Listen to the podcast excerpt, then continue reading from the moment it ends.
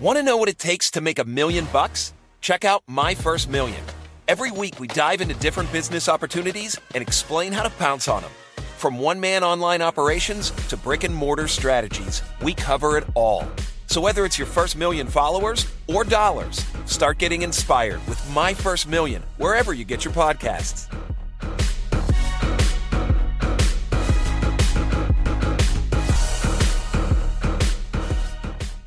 Life is made up of many gorgeous moments. Cherish them all, big and small, with Blue Nile. Whether it's for yourself or a loved one, Blue Nile's unrivaled selection of expertly crafted fine jewelry and statement pieces help make all your moments sparkle. Blue Nile's experts are on hand to guide you, and their diamond guarantee ensures you get the highest quality at the best price. Celebrate a life well lived in the most radiant way and save up to 30% at BlueNile.com. That's BlueNile.com.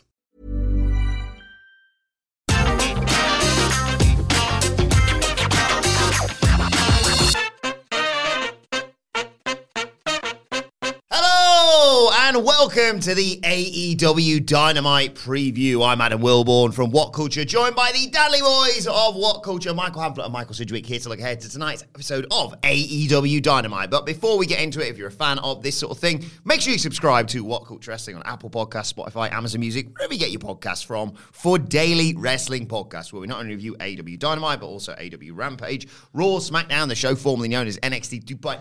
Oh! Pay per views, premium live events. We have interviews, roundtable discussions, and a roundup of the week complete with a very good quiz, of course, on wrestle culture. As I said, though, joined by Hamflett and Sidgwick, look ahead to tonight's episode of AEW Dynamite, the Great Holiday Bash. Shut up, man. Uh, match five Yeah. in the best of seven series.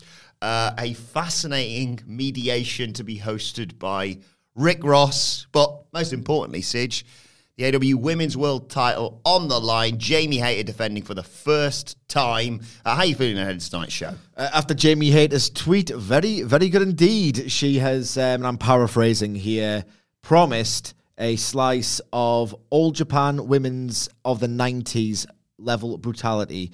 Um, before we go into this podcast, if you haven't watched the high end fare from that promotion at its in ring peak, go and watch it.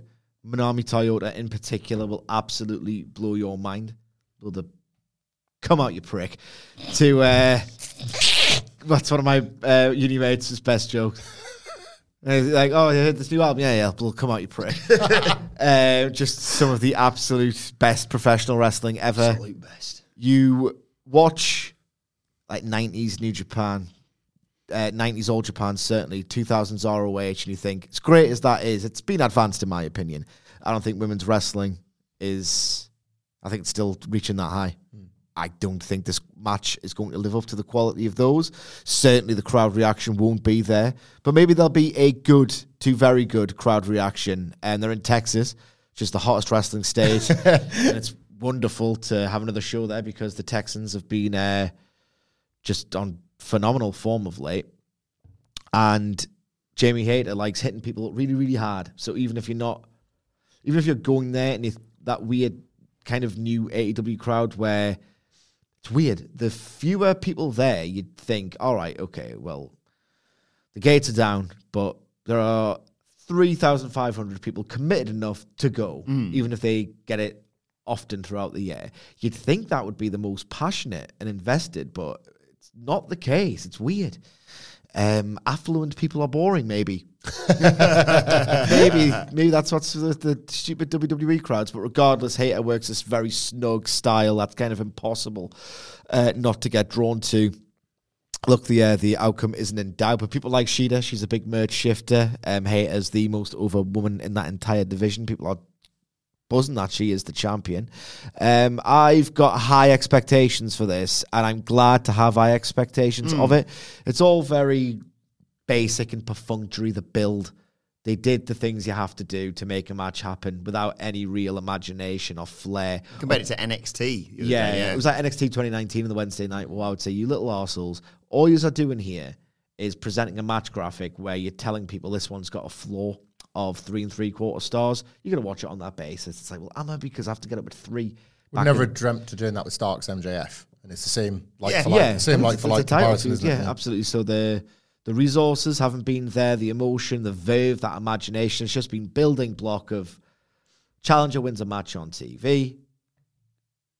Champion cuts a 45 second long interview saying that she welcomes the challenge and then you have the match. So they've invited a cold reception, quite frankly. It's one of those things where I would not blame the crowd whatsoever if they're not banging to this. But I'm thinking that people are enough into each act that they'll get a good reception. I think the match will be very, very, very good. The best possible version of this match could even be great.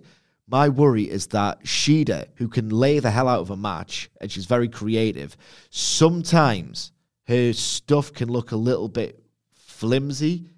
Sometimes she can really go for it, but it's not.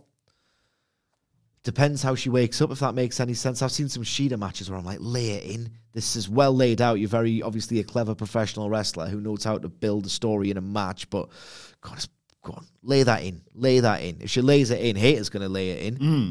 Maybe if she doesn't feel like laying it in, Hater will make her lay it in. So I think this will be very, very, very good, and I'm very much looking forward to it. The men's world title match main evented last week. You see where I'm going here? I think I can. Any chance? No, not a chance in hell. If uh, I, I wouldn't be against it, uh, if you want to dig right back into the archives, I pitched the idea of the first Dynamite ending with the title thing. It probably shouldn't have in hindsight. That angle was incredible, but you had Riho and Nyla Rose and a belt, and they could have like pretty much set the stall out from night one that it was going to be. The two were going to be, you know, like for like in terms of prestige. We're not there yet.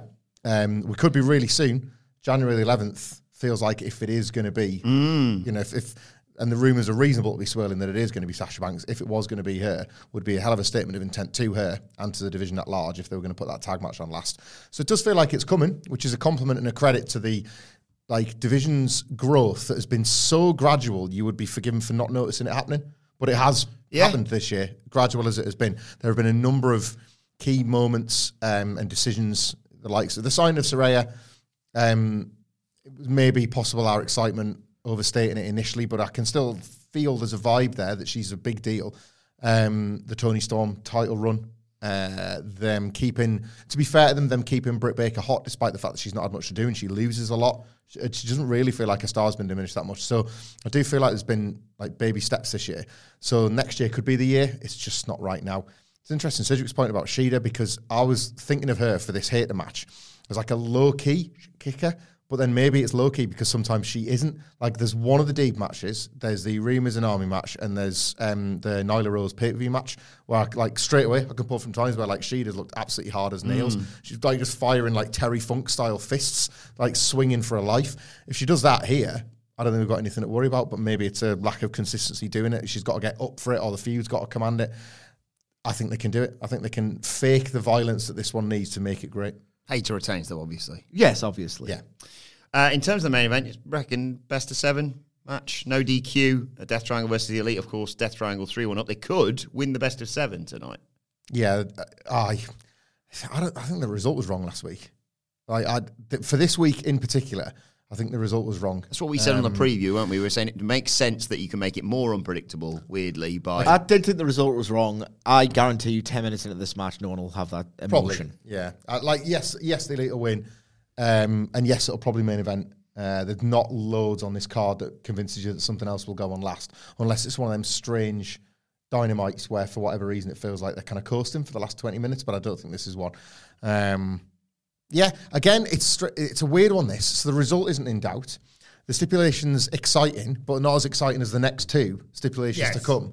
So I the expectations feel a little bit, and the fact that like last week was uh, a lower key effort in order to create the rationale and justification for these stipulations that are being added.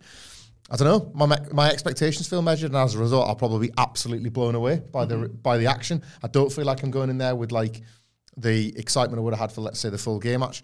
Um, I don't think the quality. I think the quality has been a downward slide since full gear, in truth. But I think some of that's been knowing. I think they did try and temper it last week for the benefit of it coming back up for the final stretch of the series. So yeah, they're like they've not got a job on. They're class, but I'm not as hyped as I think I would have been because of the like those aforementioned circumstances. I'm hyped because I've got absolute full faith in these three of them at least delivering. And together, there's, they've just got this incredible chemistry. Um, I do think that it could have. They have to win three matches on the bounce now. I think if they had to win two, it would have been a bit more interesting. But the storyline is what the storyline is, and they've really gone for you are going to care a lot about Nick Jackson's ankle. And Oh, yes. so that's the key driver, of course, behind this match. And I like how they are almost certain to play with it. Um, Matt Jackson and Kenny Omega like sacrificing themselves the second that they see a weapon about to get launched in Nick Jackson. Like, I love the idea of them doing everything, like potentially not even tagging them in. But that's interesting because there shouldn't be tags Yeah. in an ODQ because you don't, you shouldn't have to follow any rules Mm. because there are no disqualifications. What's next week's? Falls count anywhere. Of course, yeah. So um, my only concern is if they do the pretense of tagging in and out, because there's no need, because you only tag in and out. And I know that's very loose with the elite and particularly the young bucks to do this in the first place. And they were clever enough to go right. Okay, we want to get in. We're the young bucks. People expect a certain match of ours. How we'll get away with this is we will cast Rick Knox as a complete dimwit who cannot say or call anything, and he's got no authority, and we don't take him seriously. So when he counts, and it goes over the 10 that it is in AEW, hmm. then it's only Rick Knox. Who cares? I wonder if they go through the pretense of tagging here, because if they don't, it kind of, it's almost not falls count anywhere, but a bit tornado, which is a bit false hmm. count anywhere. So I'm a hmm. bit concerned about that. But what I'm really interested in is how they treat Nick Jackson. If they just protect him at all costs, if he's barely factored into the match. I think he should wear boots this week. Yeah. instead of the Nike trainers. Like Matt can still wear his Nikes, but like yeah, because that came up on commentary, didn't it? Like this is going to happen when you don't protect yourself, or whatever. Yeah. Or like have one that you can trade out for the one with the tax on the bottom or something. Well, I was going to get to that as well. Like, what weapons are we going to see here tonight? Because it would behoove them to build how much a chair can hurt, how much a ladder can hurt. And I don't expect them to squander these spots in this match when they know they have Escalera de la Muerte. So the clever thing to do would be to use different weapons throughout because people are expecting a no DQ match and you want to viciously assault Nick Jackson's ankle, but you shouldn't use a chair. Or if you do, you use it sparingly. You use it very sparingly indeed to tease, all right, well, it's going to be all legal on Escalera de la Muerte. And for those who don't know, because they've only done it once um, back before it even premiered on TNT, it's basically TLC with a far cooler name. so I would, in this match, if I'm them, if I was Kenny Omega, I would tease the living hell out of a big time ladder spot and not deliver it. And not deliver it. Or maybe deliver one with the expectation being if that's the one time you see a ladder, how crazy is January 11 going to be? Thumbtacks um, on the boot is definitely a weapon they can use as a callback to the All Out 2021 cage match. Um, I hope we get some silly weapons. six hammers, Six, like hammers. six ha- like a six hammers. hammer standoff, all of them. Oh, I see what you mean. Yeah, like all Sorry, of and I them. was like, what? what, what Tennis. Uh, they've used the Young Bucks have just used simply thumbtacks before um, in the Road Rager uh, 2021 match Vexing, against isn't? Penta and um, Penta and Eddie Kingston. I was Kingston. Like you're not going to see kendo sticks and stuff. I want to see some silly weapons. Kenny Omega knows his way around some silly weaponry. He likes a bin. Kenny Omega. He likes to do the um, you can't escape and like land on the bin and press it against them. So some bins, some thumbtacks, basically no kendo sticks, no tables, no ladders, no chairs, or minimal amounts of those. Got an idea that you might like. Obviously, the young bucks wear those headbands to hide their receding hairlines. It's only Um, it's only one of them, but the other one's a good brother, literally in this case. So uh, Nick uh, has white headband, Yeah. obviously, right? It's annoying because it needs to be Matt, possibly. Matt's the one who does the whole uh, with the That's hammer Luther. thing. No, that was, that was, that Matt. yeah. So, like you say, lots of hammer stuff, but for some reason, or maybe just because they've gone, oh no, we don't need to bring our own. There'll be some there.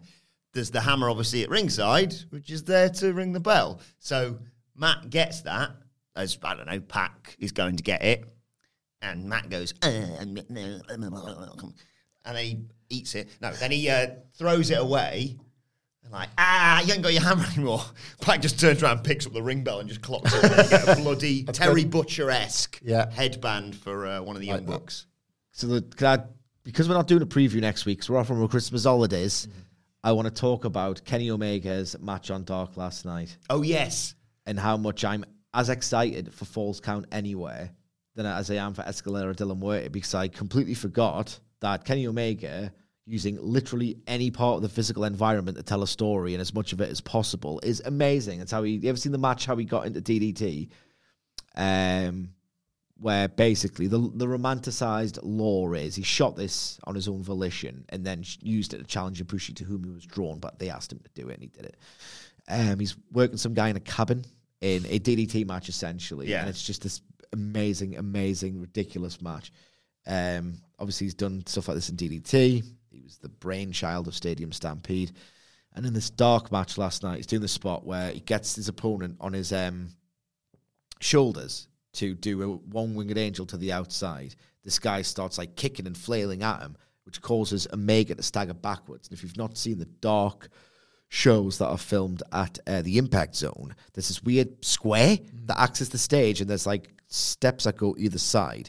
But because Kenny Omega's a genius, he realized I can do something with this. So he staggers backwards, and his opponent hops off his shoulders and onto the square, kicks him away, tries to do like a meteora. Omega catches him, just smashes him back first on the oh. ring apron. Just the idea of anything a little bit different to a usual wrestling setup, Kenny Omega can make magic out of it. So falls count anywhere is probably going to be better than this, but that's the idea. You go and intensify the story beats.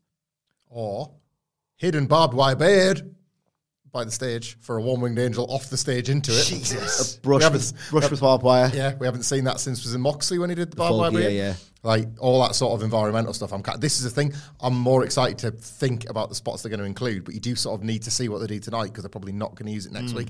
Did they, have I imagined? Did the Lucha Brothers, as a counter to the um, drawing pins on the shoe, have um, have masks with tacks on? Or have I invented that in my head? I think to do, like, just. I think Fenix just took it off him.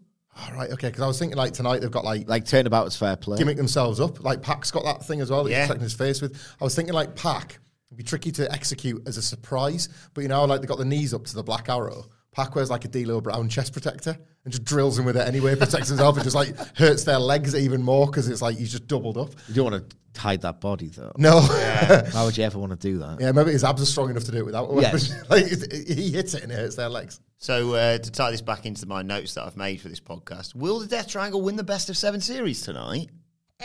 No. No. Okay, fair enough. Uh, FTR versus the Guns as well to look forward to this evening. Yeah. Um, this wasn't better when FTR had more belts, but it was better when they weren't on what now feels like a losing run that can't possibly include a loss to the Guns. Well, it might. It might, it might, and maybe that's why it's happening now rather than a few weeks ago. I think this is really well done. But continue. May, well, see, I understand that. I get the intent of well, maybe they will get beat tonight, and it's going to be this total shock, and uh, the, uh, the FTR need to really think about what's next for them, and they're starting to lose all the titles. They've only got what like they've got the got two left. They're going to lose them at Wrestle Kingdom. got the triple R's as well. Aye. Um, so I get them it. forever for all they care. That. Yeah. honestly, it's They won them as the Toxic Turtles, didn't they, last year? yeah, yeah. I still got them. Yeah, like it's just, I, but I think they'll win. Uh, the, I think the whole idea of the Guns winning would have gone better had you not done a shock victory last week. Like you've played with the obvious winner, obvious loser format seven days ago, so I don't think you're going to get it tonight. Um, I th- I just, I think you could have had them have the title, either have the title shot against the acclaimed and then lose the guns, or have them lose the guns to stop them getting the title shot of the acclaimed and putting them to the back of the queue. Uh, I think there was other ways to have them lose the guns. I do get it. I get the idea of like they're on a bit of a downward spiral, and it's going to. They would never in a million years think they would lose the guns, and they've they've not even really underestimated the guns. They've overestimated that things are fine with them. It, they, it's them losing rather than the guns winning. So I, I think you could do it. I just I don't know. I, I don't think they will, and I'm not that into it as a result. And I don't think it'll just. I just don't think it'll scan as this massive shock if they do lose. I it's not going to achieve any of the things that they want to by putting it here. I'm into it, and I disagree. I think the Guns are going to win tonight, um, mainly via a lot of ass-based offense when it comes to Dax Harwood. But yeah, Sid, your thoughts on all this? I really like this, you know. I really, really like this. I usually of, of I'm of the opinion, not usually, but Tony Khan likes to stretch out a mid-card program to within an inch of its life under the misguided idea that long-term storytelling for long-term storytelling's sake is always the solution, and that became especially galling when he did CM Punk versus Eddie Kingston. It's like sometimes, sometimes that's all it needs to be. This is the opposite. It hasn't felt drawn out.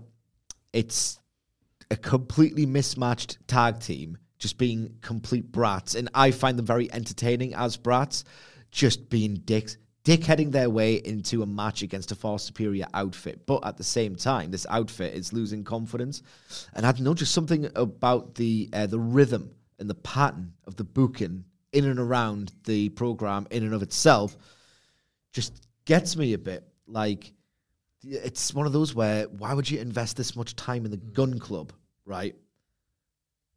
In a match that's ostensibly big because it's been built for so long. At the same time as FTR are losing. And I just feel like the outcome is really, really in doubt. And I'm fascinated by the trajectory of FTR after the fact, whatever happens. Is this their way of right, okay, well, you're gonna lose two sets of belts imminently. But in the in parallel, we'll book you in a grudge program, right? And uh, you can win that at the end as sort of an equalizer. It's been the year of the consolation for FTR, maybe this is a continuation of that. But at the same time, if FTR have actually said, you know what, this um, want to be AW Tag Team Champions, we've basically been gift wrapped the most sentimental booking run possible this year. Dax Harwood can have the most singles matches as a tag team guy in the most four and a quarter star matches of the year. Maybe they said, right, okay, we've had a fill of that. I can't, on a professional, um, personal aspiration level, get anything more out of wrestling than I have this year. It's time to make my money now. These bumps are really starting to pile up.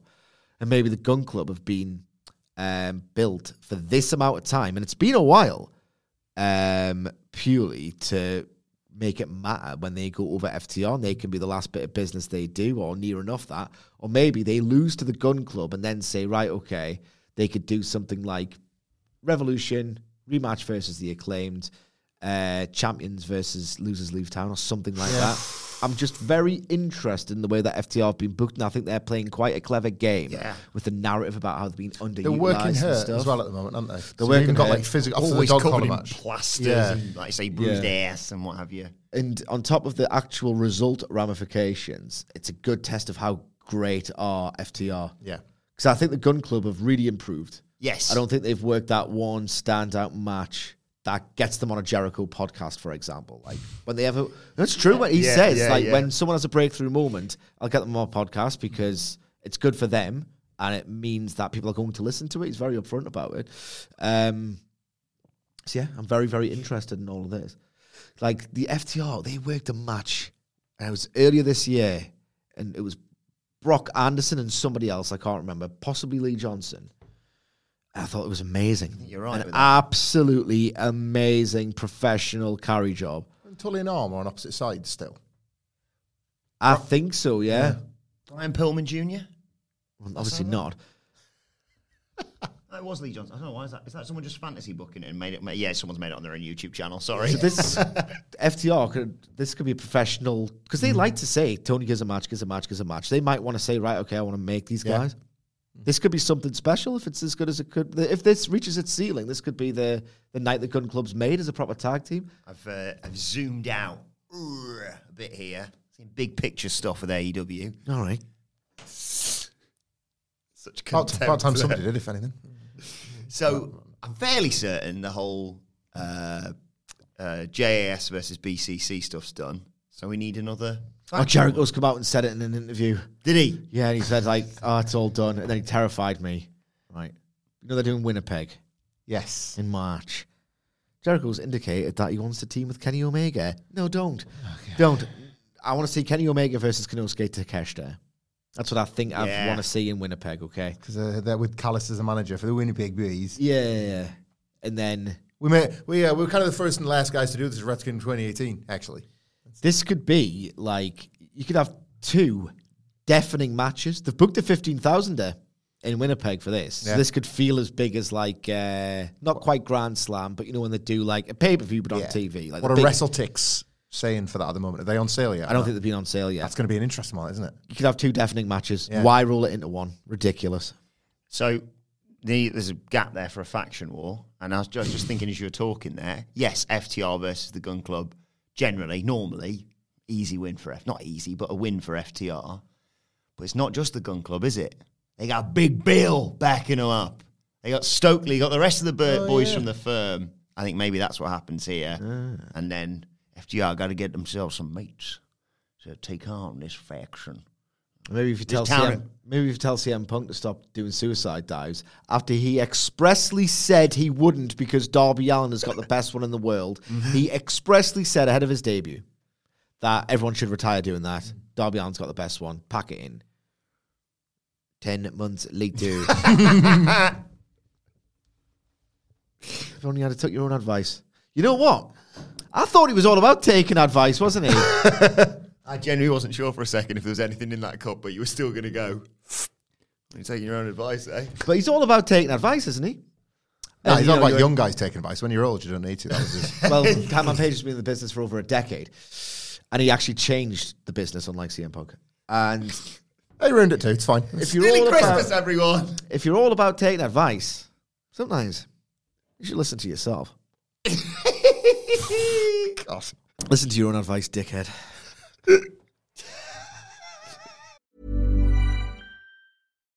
Botox Cosmetic, out of botulinum toxin A, FDA approved for over 20 years. So, talk to your specialist to see if Botox Cosmetic is right for you.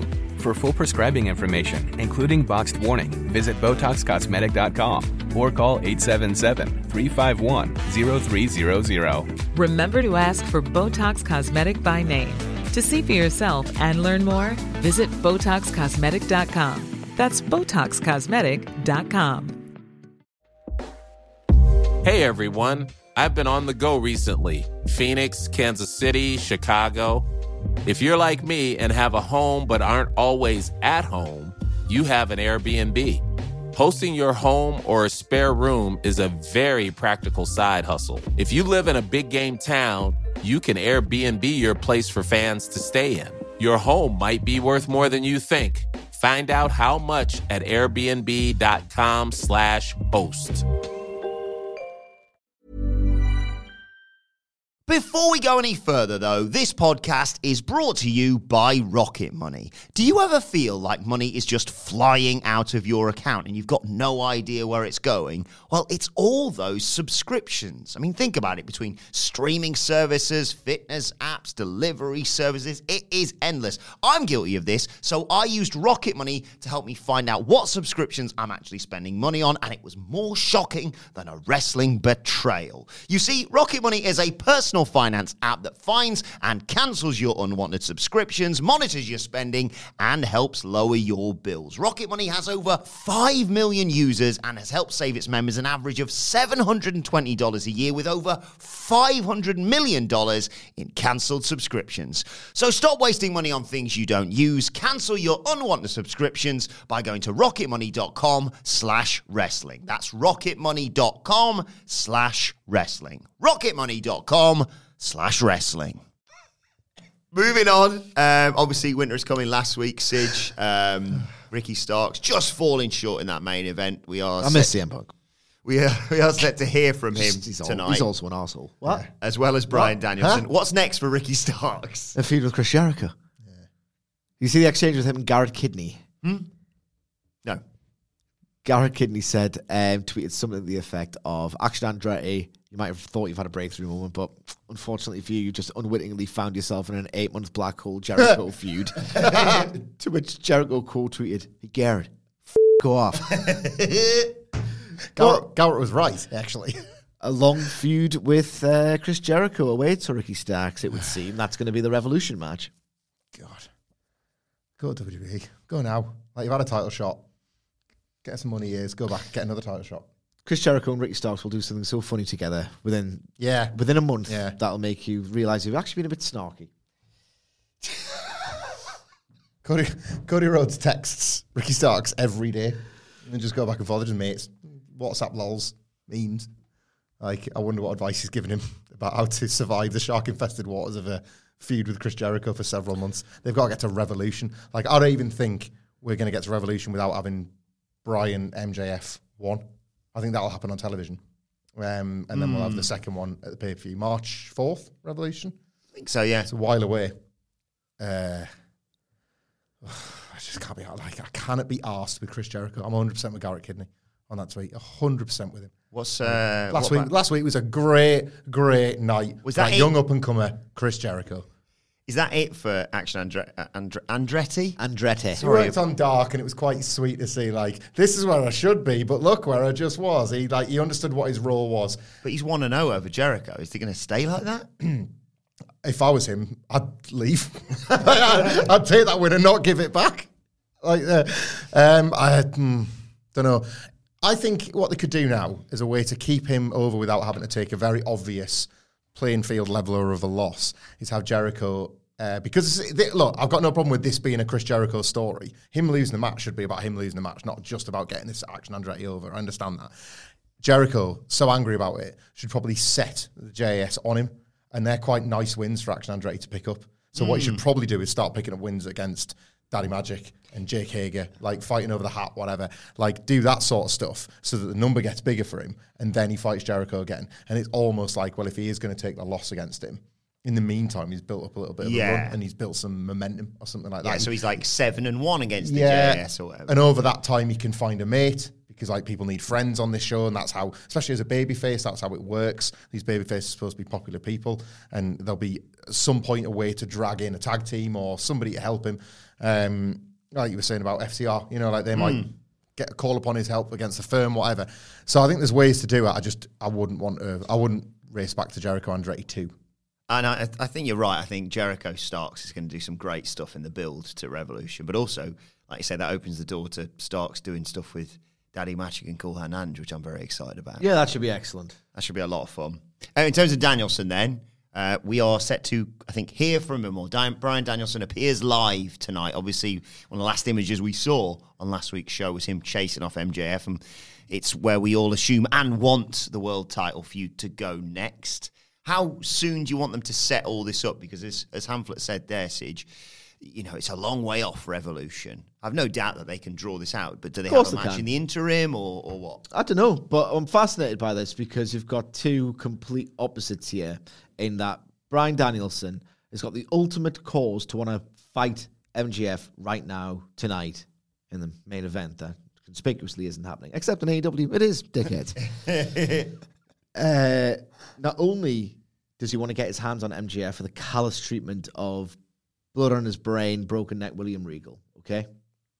But Danielson immediately after the um, Hangman Page title win was like, "Why are you celebrating? Wrestle. I wrestled the night after WrestleMania. What's your problem? You just want to wrestle all the time. Want to wrestle all the time."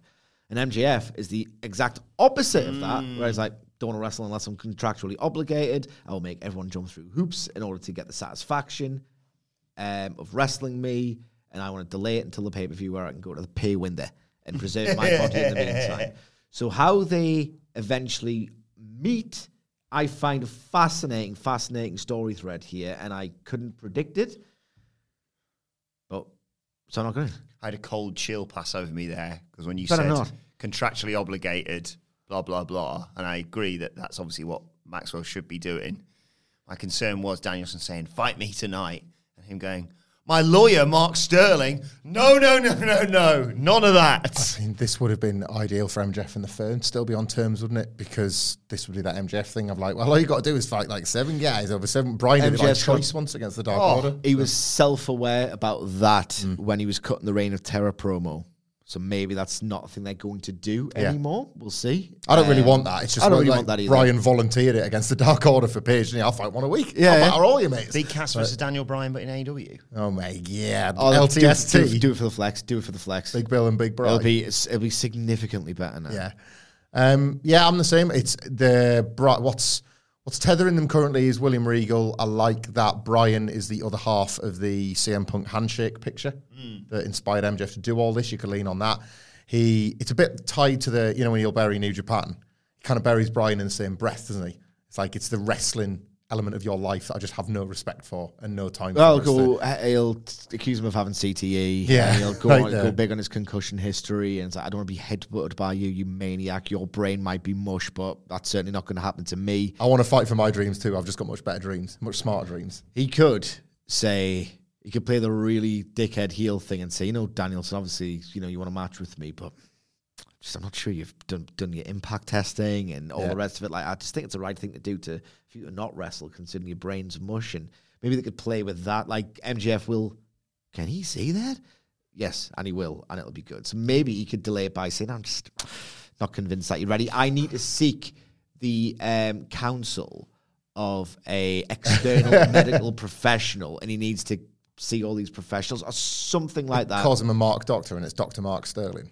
He's since got his doctorate. I got myself a Mark Doctor. Yeah, yeah. That's quite good, actually. Could do the um, you know, the Simpsons episode where Mr. Burns becomes an environmentalist, so Lisa thinks, and then it turns out he's just developed a machine that can strangle a bunch of fish all Yeah, at the yeah. same time. MJF does that. He's going to say, "I'm going to leaf out of your book," and he comes up with something very environmental that just results in like a rainforest getting I burnt will, down. I will fight you, Brian. Um, all you have to do eat this chicken nugget. I can see him doing something awful like that. A Royal Rumble burger that Brian Yeah, saw that time. yeah. MJF just puts it in front of him. in, in, that, in, in or near that arena anytime soon. Eat all this one sitting, and I'll fight you. They just do that thing when they go back to him always being in the skybox, but every time they cut to him, he's just eating chicken nuggets, just constantly having them brought in. Chicken poppers in the air. Uh, we also Also, some popcorn chicken. Yeah, it's good, isn't it? Uh, we got the next chapter in the book of Hobbs tonight. We've been really enjoying that to look forward to this evening. Uh, and then, of course, there's this Keith Lee, Swerve Strickland face to face, which was already intriguing, if, you know, a little bit weird, because as we said, they were like, can they coexist at Final Battle? And me and you went, no. Yeah. They're never going to. But it was, you know, the reverse. Swerve left Keith. Keith still won because he's great. The added little wrinkle addition to this now is it's the Swerve in Our Glory mediation brought to you by Rick Ross. Accusations! I love this. Yeah. It's an excuse to have Rick Ross say accusations when Keith Lee says things, and it's going to be brilliant. Uh, last week, if you pay strict attention, Swerve Strickland was talking about Keith Lee and just saying, "You- You're a mark. I don't have friends. I don't have family in this business. I have associates. Maybe that's a teaser foreshadowing of he's going to like form a stable. Don't know who joins. Um, that could be potentially because at this point, Keith Lee, and they've built him so elegantly, is a guy who, in any kind of fair fight, where he's alone or he's got a partner and they're on the same page, he's going to win every single time because he's Keith Lee. And uh, oh, All Elite Wrestling might know how to book a monster, you stupid assholes, because they're good and competent. So maybe, because at this point, it's like they can't just do the match because, like, Keith Lee just wins Yeah. because he's been built as this monster who just wins. So there's a little drama to it. So maybe that's a wrinkle, and maybe they were foreshadowing that last week. Yeah. Um, I hope. I don't think you will, and I don't like. I know, like this sounds like just an anti-fun way to look at it. I hope Rick Ross, being a bit of a banter merchant, doesn't ruin this. Like Swerve and Keith Lee have got this great. They've fallen out and they're going to kill each other. Chemistry. That's what's made the slow burn of the split really entertaining. So it's what's made the whole thing really entertaining. Remember when they were put together and we, all of us said, "Oh, they've just put together to tear them apart." This feels fake. It feels pointless. You're wasting time the whole thing's been brilliant. Like an, a genuine one of Tony Khan's biggest booking successes of the year, I would say, Swerve and Our Glory, end to end. Uh, and I just hope that it doesn't become like lost in a sea of patter because like Rick Ross was a meme in a week off the back of like what ten seconds of TV time. Really, He was cl- good at sort of holding them together with his patter. buzzing to be there for it. Yeah, and like, is this whole thing now that he's just going to be there to try and stop them from killing each other? When Come really, on, lads, don't fight. I've got champagne. But Adam. The, but the wrestling fan now is well. Now we want to see them hmm. swing for each other. It's different now. You know, like this feels the- like a revolution match. It's December. It's the holidays. Yeah. I'll if it's a bit too fun for its own good tonight, I won't give it toss because I trust that they'll really intensify the emotional heft as we head closer to revolution. I think I'm, I'm feeling like I've just still got the Bow Wow Jade Cargill nonsense from the other week in my head, and it's like they don't necessarily have this striking success rate when it comes to celebrities mixing in with the angles. So Does Rick Ross smoke cigars? It feels like I've seen him in a music video smoking a cigar. Maybe it's a stogie. Mm, I'm just thinking with Is that the same thing? I think so. A blunt. a big cigar, A blunt. isn't it? I'm just thinking with the the law of Keith Lee and Fireballs, you know, I could write him out for a few weeks. Why would you want to revisit that? Good point. Very good point. That's not Keith Lee. That's Karrion Kross's magic powers that he's he's Sorry, never yeah, revisited. Come on. yeah, yeah. Um, just checking my notes here. Hmm.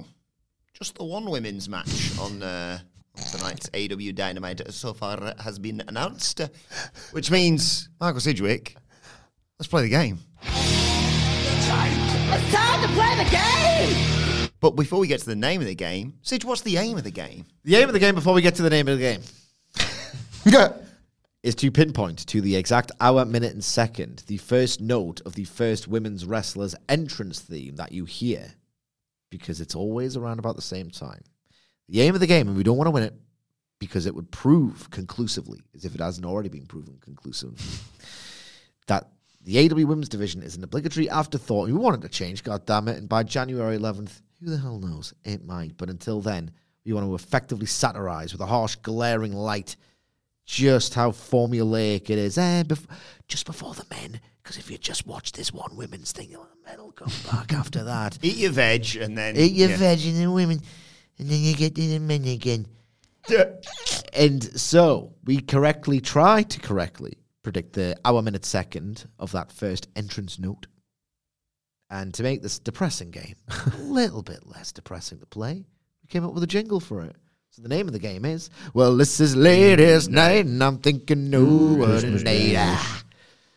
Uh, Sid, you got it last week. Yeah. Of course, no chance of catching the champion. I, don't- I really don't want to win this competition. The most Pyrrhic of victories. For the winner of 2022's Ladies' Night, yours truly, Adam Wilde.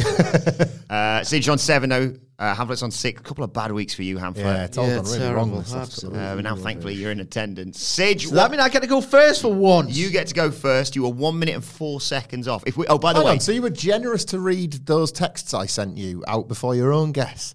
What a guy. A colleague, what a friend. now the game, like we said, if they put two women's matches on Dynamite, Yeah. or Game if we, ends. or if we get the time exactly right, this game finishes. Game That's over. it. We haven't done it yet. We got what thirty seconds off for you the other week. Seven off you, Six mate. seconds Six off. Sorry, thirty. on Yeah. it, yeah. Um, Sidge, what are you going for? That's the thing. I, they have to go through the format first. Yeah, good idea. um, because I have to see in my mind how it's going to play out, so then I can better guess arrive at the answer. Uh, so I'm genuinely trying to think of like what main events because that Elite Death Triangle match four didn't do too well. Maybe the one getting there first. Didn't do too well. What numbers wise? No, it's the main event of every single weekly TV show. Like, does the worst. Yeah. That's just the way it works because Americans. What is this Rampage? What is this? Two hours? Oh, God damn it! What is this, a roster where you didn't pick CM Punk? I didn't. Uh, well, he went first on actually.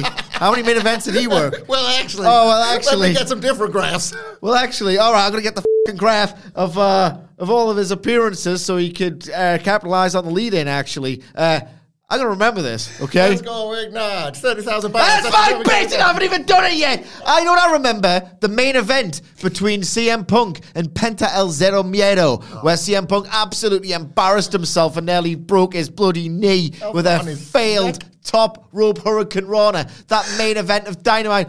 Oh wait, it was the first match. so I need to go into the format here. I need to go in the format here. Uh, you're stepping on my fucking dick. Uh, boom, let's go ignite. Hamflett is a dick in a flash of light. Bring the boom, dynamite. Wednesday night. You know what that means? uh, I'm being booked.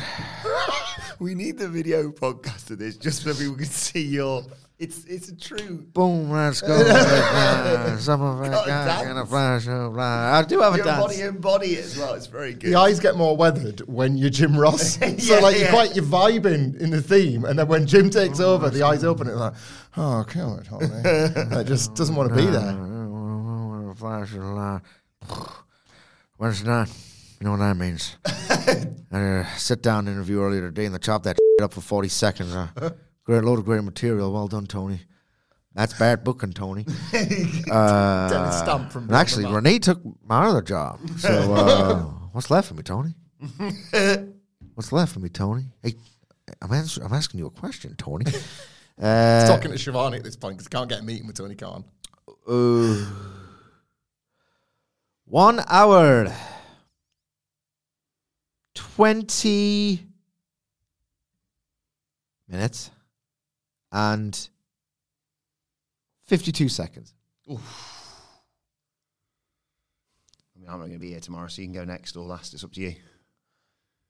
55 minutes and 10 seconds. Top of the hour, you moron. Yeah. Sorry, what was that? 55. A commitment to the Jamie Hayter project ahead of a, a 55 minutes and 10 seconds ahead of this January 11th match, which is big.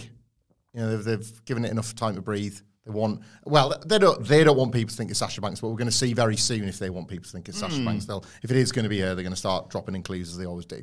So keep Jamie Hayter hot. Do the jingle first. Shoot furious with Hamflett right now. Zero hours, 69 seconds. So, what, a minute and nine seconds into the show. I no, don't mug us off. I don't want to win. I don't want to catch up to you this way. You can't, you're not going to catch up. It's literally impossible to catch me. I want the consolation goal to feel better about my performance and make my fans happy. What do you You mean? don't give up in the 80th minute. I think this can open the show. Do you have mates when you were playing FIFA when you were younger that would just try and get all the players sent off if you beat them 4 5 0? It's infuriating, wasn't it? It was infuriating. Well, shout out to uh, the brilliant Adam Give us Blair. a real answer. And you know what? One hour, 10 minutes. What if they open? Then you're going to look like a soothsayer and progressive and regressive at the same time. Holiday starts tomorrow. I won't be watching this. So it doesn't matter. Bodying it like it's I'm NXT. joking. I will watch it, of course. Uh, Adam Blair at Adam Wilton for for keeping all the. Oh God, what's he called? Data. Uh, for all this, and I said there was a little surprise for you two on this. Shout out to Adam who sent me an email. He writes, "Hi Adam, Spider-Man meme." Uh, he didn't write that. I just said it. Uh, it's coming up to the end of the year. That means the end of the year roundups. Well, ladies' night is no different. Having been keeper of the. Uh, oh, what's he written there, Sidge? Data. Thanks. Since Ladies' Night began, shout out to Jose Palomares uh, for keeping things ticking whilst I was working overseas. Please find attached a special Ladies' Night quiz Oh, yeah. with some fun facts peppered in. Uh, But they're not fun. Carry on. there is a package in the post for yourself and the Dudley Boys and the rest of the wrestling team mm, uh, as a Christmas treat. But with the Royal Mail strikes, you may not see it until New Year. That's fine. We support the strikes. I haven't even got my uh, parents' Christmas present yet. Yeah. Maybe they didn't get you anything. The one I'm getting them. Oh, I thought you meant that you weren't something in the post. I thought you were just like expecting something to arrive in the post or something. How much of a self? How much of a selfish bastard do you think I am? Mammy, you haven't got my present yet. not about the postal Does that strikes. sound like me? a bit. Does, I, I know it does actually. To some, my God. You're on about the postal strikes. I'm sure he'll get it. I just wanted to Don't say worry. thank you for all the great content you guys put on a daily Got basis. a restaurant voucher. I don't really get out much. It's a nice present. Keep me entertained while commuting to work, doing housework, etc. There's several times when I've popped a little too hard uh, on the London Underground and got some funny looks. Thanks again for the last. It was great to finally meet the Michaels in Cardiff earlier in the year. What are you laughing at? Have a good, Have a good Christmas, lads. Adam Wilton, aka Adam people on the tube. Uh, so yeah, It's my impression of them. Uh, Let's get on with the quiz. It's running long. Good. Yeah. Uh, 10 questions, multiple choice. Shout your name, wait for me to come to you, and remember, it's, it's just for fun, guys. Question number one Who has had the most matches on Dynamite this year? Sidgwick. I've, I've got options. All right, okay. Jamie Hayter, Britt Baker, Serena Deeb, or Toni Storm. I was going to say Marina Shafir. Hamflett. Toni Storm. Yay! Toni Storm, 18. Britt Baker, 14. Jamie Hayter, 10. Serena Deeb, 9. That should change. Shafir's had about eight. Uh, Toni Storm has had the most matches with 18. She also has the most wins, but how many wins does she have? So 18 matches. Has she won 15, 16, 17, or 18? Sidgwick. 15. No, dear, that's wrong. What were the other options? 16, 17, or 18? 17. Yay! Two for two. Uh, top four number of wins Toni Storm with 17, Jade Cargill and Thunder Rosa with eight, Britt Baker and Serena Deeb with five, and Hikaru Shida with four. Five wins for Baker. She's impressive, isn't she? Like five Yeah, wins yeah. all year on Dynamite. That's mad, isn't it? Yeah. Uh, with nine losses on Dynamite this year, who has lost the most matches? Is it Skye Blue, Britt Baker, Willow Nightingale, or Ruby Soho? Sidgwick. Skye Blue. Should be one of the options. Yeah, she was the first one. No, dear, that's wrong. What are the other options? Britt Baker, Willow Nightingale, or Ruby Soho? Willow Nightingale. No, dear, that's Britt wrong. Baker, nine losses. Jamie Hayter has Jobs seven. out the ass. Yeah. Skye Blue has five, uh, and Deeb, Anna Jay, and Marina Shafir have four. Uh, 2 0 still to Hamflett. At time of writing, which is the day after winter is coming, uh, there have been 50 episodes of AEW Dynamite, but how many women have had an opportunity to have a match on the show this year? Is it 27, 30, 32, or 36? Think of how many men. Jesus like, think of how many different men. What are the options? 27, 30, 32, or 36? Sidgwick 32. Yay! Of these 32 women, eight of them have only yes, ever wrestled one match. Guess any of them? This year? Oh, no. Uh, Gianna Parazzo. yes! Mercedes Martinez. No. She had a couple like- with Thunder Rosa. Uh, Miyu Yamashita, Riho, AQA, Katie Arquette, Julia Hart, Danielle Kamela, John Aprazzo, and Maki Ito. AQA. I like AQA. Retired, I think. Yeah. What? Oh yeah, in terms of time, what has been the longest women's match on Dynamite this year? Was the time 12 minutes and 2 seconds, 17 minutes and 33 seconds, 20 minutes and 8 seconds, or 22 minutes and 49 seconds? Sidgwick, the 17 minutes one. Yay! Back in the game. Paddy Today Slam. Yeah. I was thinking it had to be the, Uh, the cage. cage match. Steel match, cage match, yes. Steel cage. Correct. Steel cage match. So that's 2 2 after 5. Yeah. Yep. Question six What was the shortest match on Dynamite this year? One minute and two seconds, one minute and 28 seconds, one minute and 56 seconds, or two minutes and 20 seconds? Hamflett. I'll go B. The second one. No, dear, that's What are wrong. the other options? One minute two, one minute 56, 220. 156. No, dear, that's wrong. One minute two. One minute two. Serena Deeb, Katie Arquette in that Professors Challenge. Ah, she remember did. that piss take?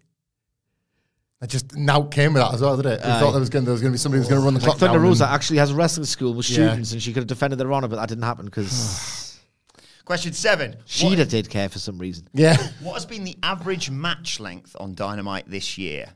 12 minutes and 9 seconds, 10 minutes and 57 seconds, 14 minutes and 16 seconds, or 7 minutes and 59 seconds?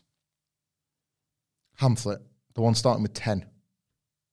No, dear, that's wrong. The seven minute one. Yay! That's it. It's not that bad. I'll bloody- No, it's good. Fine. Fair play, yeah. Yeah.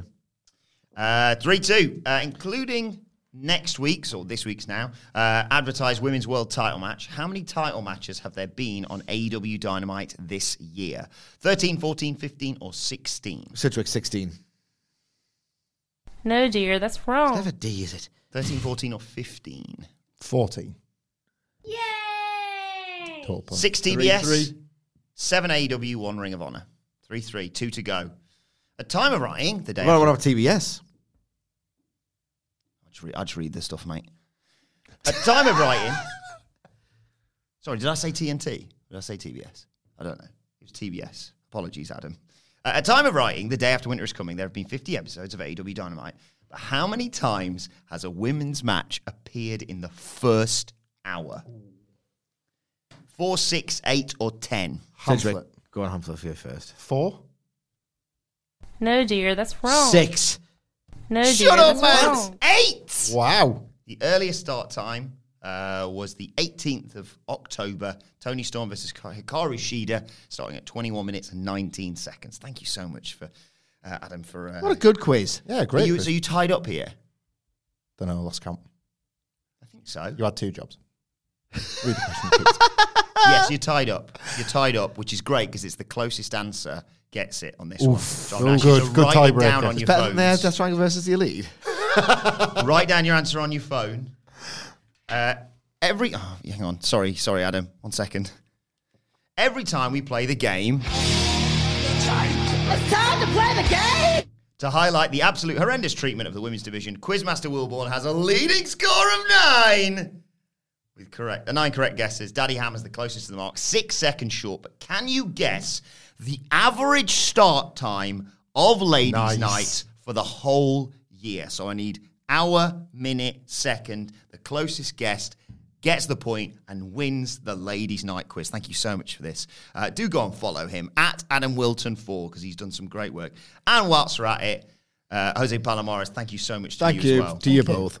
So ju- I, hours, minutes, seconds, as we would our guess. Yes. Ooh, this is going to be tense. Ready? Yeah. So I've got it written down as Yeah, proof. me Yeah. Need the proof. Have a look. What, have a look. What have you got? Just gone all the ones, straight across. 1 11 11.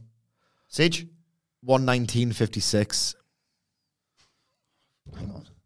Really messed this up. Split the difference here, haven't we? He's got to do some maths now. I think What did you say, Sid? 1 1956. Oh, actually, that makes it a lot easier. Yeah.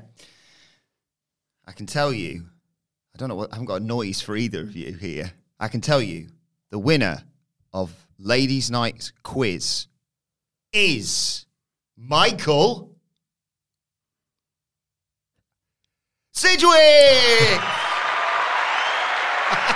115 6 no 115 56 that's right isn't it i've not messed that up I was four minutes something and he's away, four, so four, on the nose something like that. yeah 11956 you Yeah. said yeah quick maths well not that quick Quick, it took about two minutes. anyway, congratulations to Michael Sidgwick for winning the Ladies' Night quiz. Uh, and uh, yeah, once again, thank you as always to Adam Blair at Adam Wilton for on Twitter for doing all the uh, admin for this sort of thing. Uh, let us know your thoughts on the quiz and uh, on Ladies' Night and on AEW Dynamite tonight on Twitter at What Culture WWE Watch. They can follow all three of us. You can follow Michael Hamflett at Michael Hamflett. Follow Michael Sidgwick at M. Sidgwick. Follow me at Adam Wilbourn. Follow us all at What Culture WWE, and make sure you subscribe to What Culture Wrestling wherever you get your podcasts from for daily wrestling podcasts. Uh, you can check out our NXT review from earlier on today, and the Dadleys will be back to review AEW Dynamite tomorrow. But for now, this has been the Dynamite preview. My thanks to the Dudley Boys. Thank you for joining us, and we will see you soon. I'm Nick Friedman. I'm Lee Alec Murray. And I'm Leah President, and this is Crunchyroll Presents The Anime Effect. We are a new show breaking down the anime news, views, and shows you care about each and every week. I can't think of a better studio to bring something like this to life. And Yeah, I agree. We're covering all the classics. if I don't know a lot about Godzilla, which I do, but I'm trying to pretend that I don't right Hold now. it in, hold on. And our current faves. Luffy must have his due. Tune in every week for the latest anime updates and possibly a few debates. Oof. I remember, what was that? Say what you're gonna say, and I'll circle back. you can listen to Crunchyroll Presents The Anime Effect every Friday wherever you get your podcasts. And watch full video episodes on Crunchyroll or the Crunchyroll YouTube channel.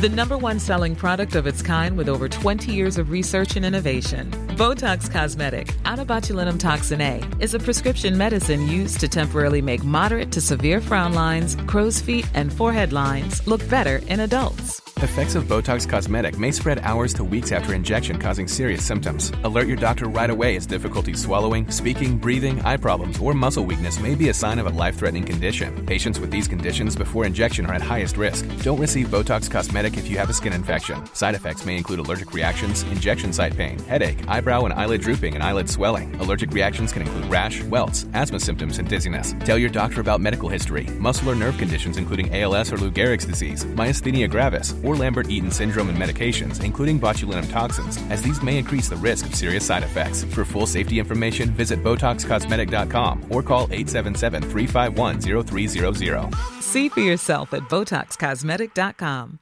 Hey, hey, it's Kipp Bodnar, CMO of HubSpot. Join me and my co host, Kieran Flanagan, CMO over at Zapier, on Marketing Against a Grain. We're not the typical regurgitated Twitter threads, these are takes from us, marketing leaders about what we're doing and what we're learning from our peers and what's working in the market and how you can apply them to your business. Everything you need to grow a modern business and have a strategy that is fit for growth in today's changing economy. Listen to our podcast, Marketing Against the Grain, wherever you get your podcasts.